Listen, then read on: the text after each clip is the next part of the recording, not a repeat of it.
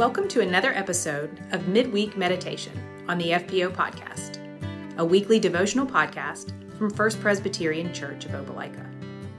Each week, we take a look at one of the passages from the FPO Bible reading plan and have a devotional conversation about what God is teaching us in it and how to apply it in our lives. For more information on how to join us as we engage the Bible together, please visit firstpresopelika.org.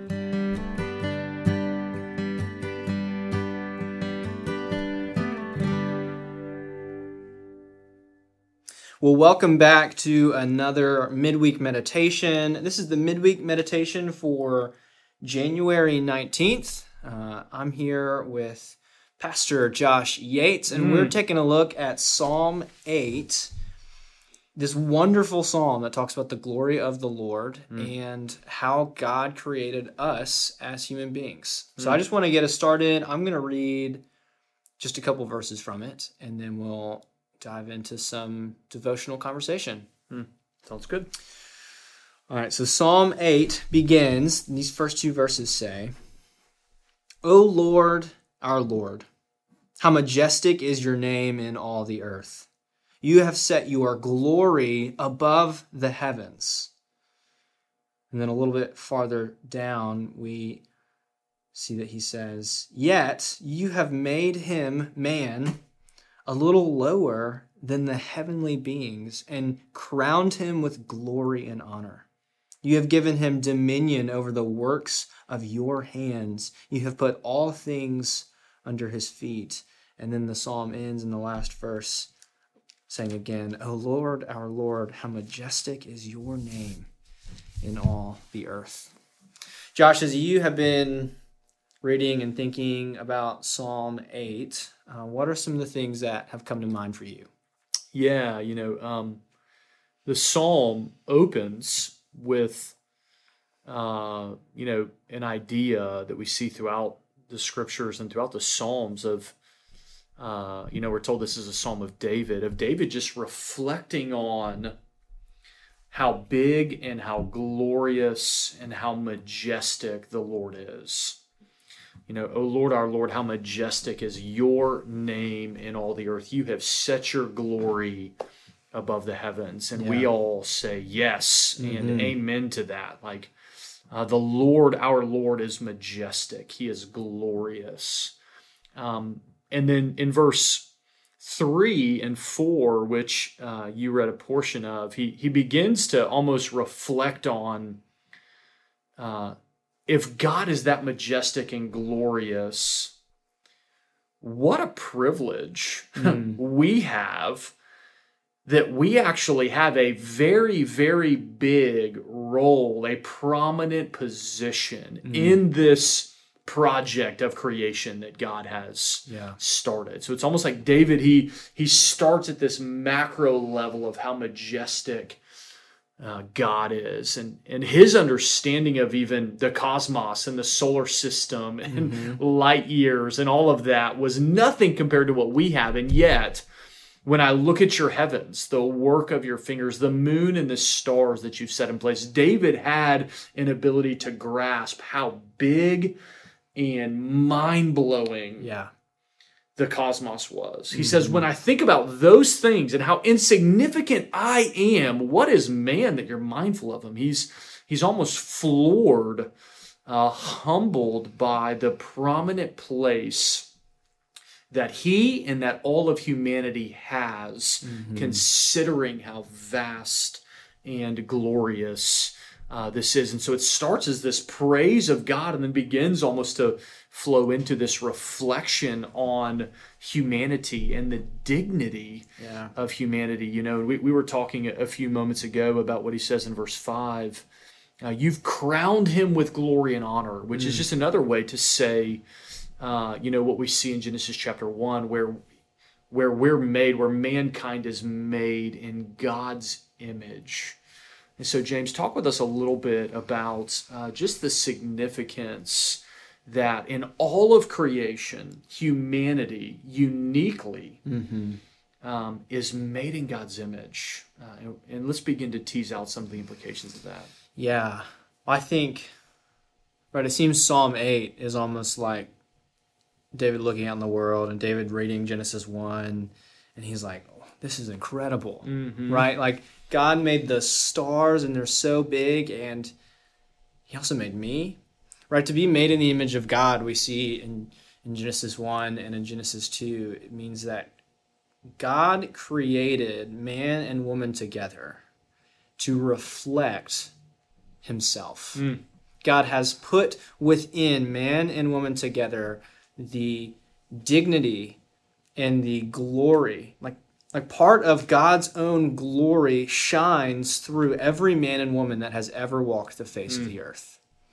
And part of being in God's image, we see even in Psalm 8, it says, You have given him dominion over the works of your hands, right? God did not have to give us a job.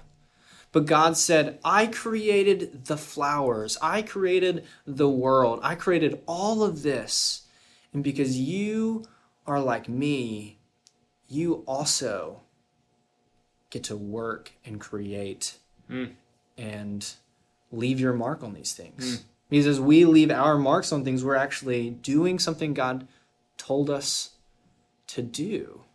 Right? And I think, right, we know, I think in our reformed world, we're going to be very quick to say that man is totally depraved, which is very true. Sure. Don't have to look very far to see that.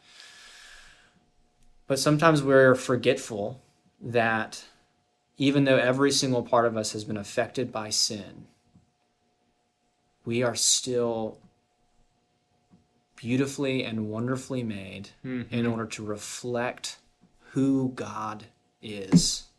What about for you, Josh? Yeah, I mean, I, I remember uh, something that a wise old uh, brother said to me at one point. He said that, you know, we, we do love to talk about depravity, and, uh, and oftentimes for good reason. The gospel addresses our, our depravity, but he said, you know, you know, long before man was depraved, he was dignified, and he said, long after men are depraved, they'll be dignified and just that idea of dignity before depravity. Yeah.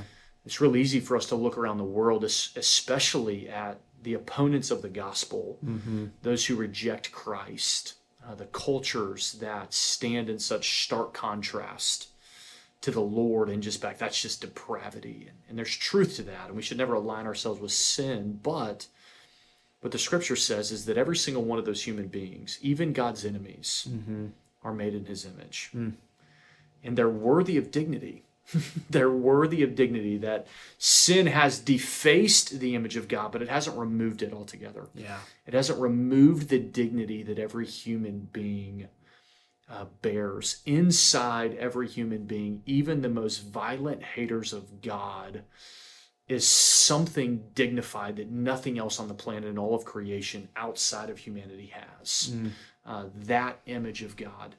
Uh, that's why uh, we, as Christian people, as Bible loving, Bible believing people, we, we say we're pro life. And, you know, those are obviously uh, terms and ideas that, that we hear all the time these days. And it obviously certainly connects to the issue of abortion and the protection of every human life. That's why babies in the womb matter Yeah. because they're made in God's image. We read in Psalm 139 that every human being is knit together in God's womb. And so we're unapologetically pro life. Uh, but I think a place where probably most in our culture and our circles need to expand our understanding is beyond just the issue of abortion. We, we don't want to diminish that, but we need to say every human being Yes. to be pro life is to be pro life for every human being on the face of the planet Yes. which is why we care about uh, or seek to care about uh, all aspects of human life from beginning to end. Uh, because God says every human being is made in my image. I've crowned them with glory and honor. Yeah. and if that's the case, then we ought to treat every human being uh, as being crowned with glory and honor. And so, James, we, as we begin to tease this out, you know, one of the things we've got to say is there's probably some today, uh, probably me and you on some level, and folks listening to us that right now need to be told, hey, you're made in God's image. Yes. Here's what that means no matter what's happening around you, no matter what you're being told from your own heart or from those around you, you matter. Yes. You have dignity Because God says so. Because God says so. And that's actually a good reason. Yeah. Like when I tell my kids and they're like, hey, dad, why do I have to do this? I'm like, because I said so. That's often not a great reason. Mm-hmm. But when God says so, it actually matters. Yeah. And so every single one of us, we matter. Mm-hmm. Maybe not to anybody else. Maybe we feel insignificant in every room we enter. But to the Lord, He mm. looks on us and He says, My image is in you. Yes. You are eternally dignified and eternally significant. And so I think we just need to remind ourselves and anybody who's joining us you matter. Mm. You are dignified by the Lord Yes. the King of the universe, the Lord our Lord, whose majestic name fills the earth, whose glory is above the heavens, looks at every single one of us and says, I've crowned you with glory and with honor.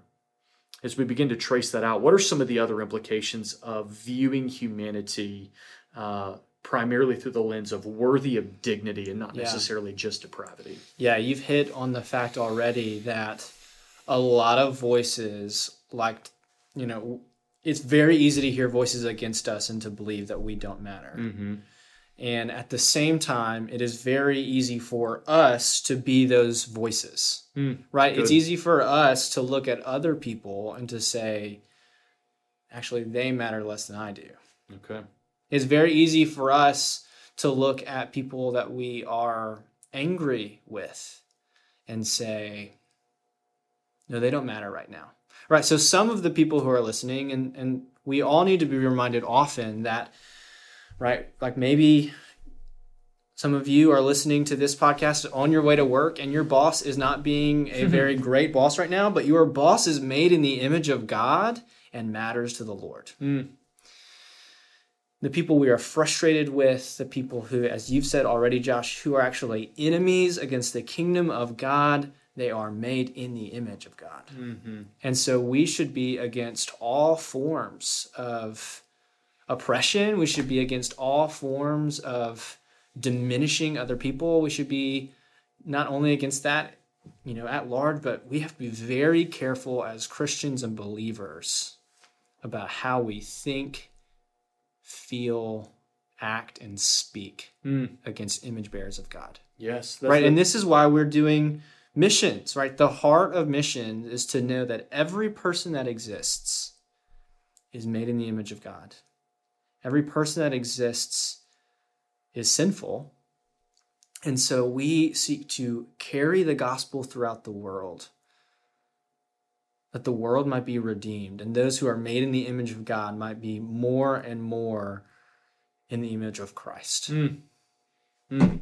Yeah, I mean, I, I was just thinking a couple of things as you were talking there, and um, what you said was was gold. I mean, especially in our one takeaway for me in our current context is uh, the climate of conversation that exists in our culture between groups that disagree with one another, Mm. whether uh, that's about political issues, whether that's about theological issues, whether it's about college football alliance, you know, whatever. we could go on and on down the road. It's so easy for us to speak ill of people with whom we disagree.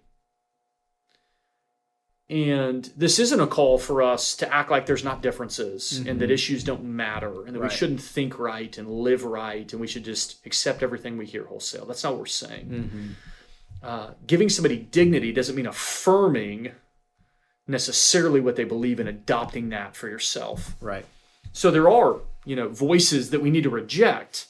The tension is, but how do I reject the voice without de-dignifying the person, if that's a if we Yeah, can say it that way? i think so So, you know, it, it the political climate around us is very tense right now. mm-hmm. We ought to be able to disagree with people politically, yet treat them with respect Mm-hmm. and have conversations with them that show we believe that they're made in God's image Yeah. and that their political affiliation doesn't disqualify them uh, from the value and the dignity and the respect that God says is their theirs because he's crowned them with glory and honor. And we could go Yeah. on and on down the road. So I think that's that's one takeaway for me. And then you, you brought up the idea of missions, which I think is so critical here. Missions isn't just simply about uh, sharing the gospel with people so that they can get their sins forgiven and escape the world and go to heaven. Mm-hmm. Uh, evangelism, biblical mission, God's mission is about the redemption of his image bearers, being remade into the image of Christ, so that this world is more and more filled with the image of Jesus. Adam and Eve were told to basically extend the edges of the garden so that God's reign, his image, would be more and more on display. Yeah. And that's the same for us. We share the gospel, the good news of Jesus, that he's the savior of the world, so that people will come to know him and be remade into his image, so that everywhere they go, the aroma of Christ more and more fills the rooms, the homes, the streets, the offices, the relationships where they are. Uh, and then one day, God will take us home to be with Him forever, uh, removing our sins from us completely. So uh, I, I, I love that you brought in that, um, just that missional component to this. That's what we're up to. Mm-hmm. God didn't quit being about His image when sin came in. Yeah. Uh, this is still about making the image of God cover the earth in a sense as we see in other places as the water covers the seas. Mm-hmm. Yeah. I think we can just end just with how Psalm 8 both begins and ends with just this wonderful line of praise. O Lord, our Lord, how majestic is your name in all the earth. Mm. Amen. FPO family, uh, we love you and we will uh, look forward to next week's midweek meditation.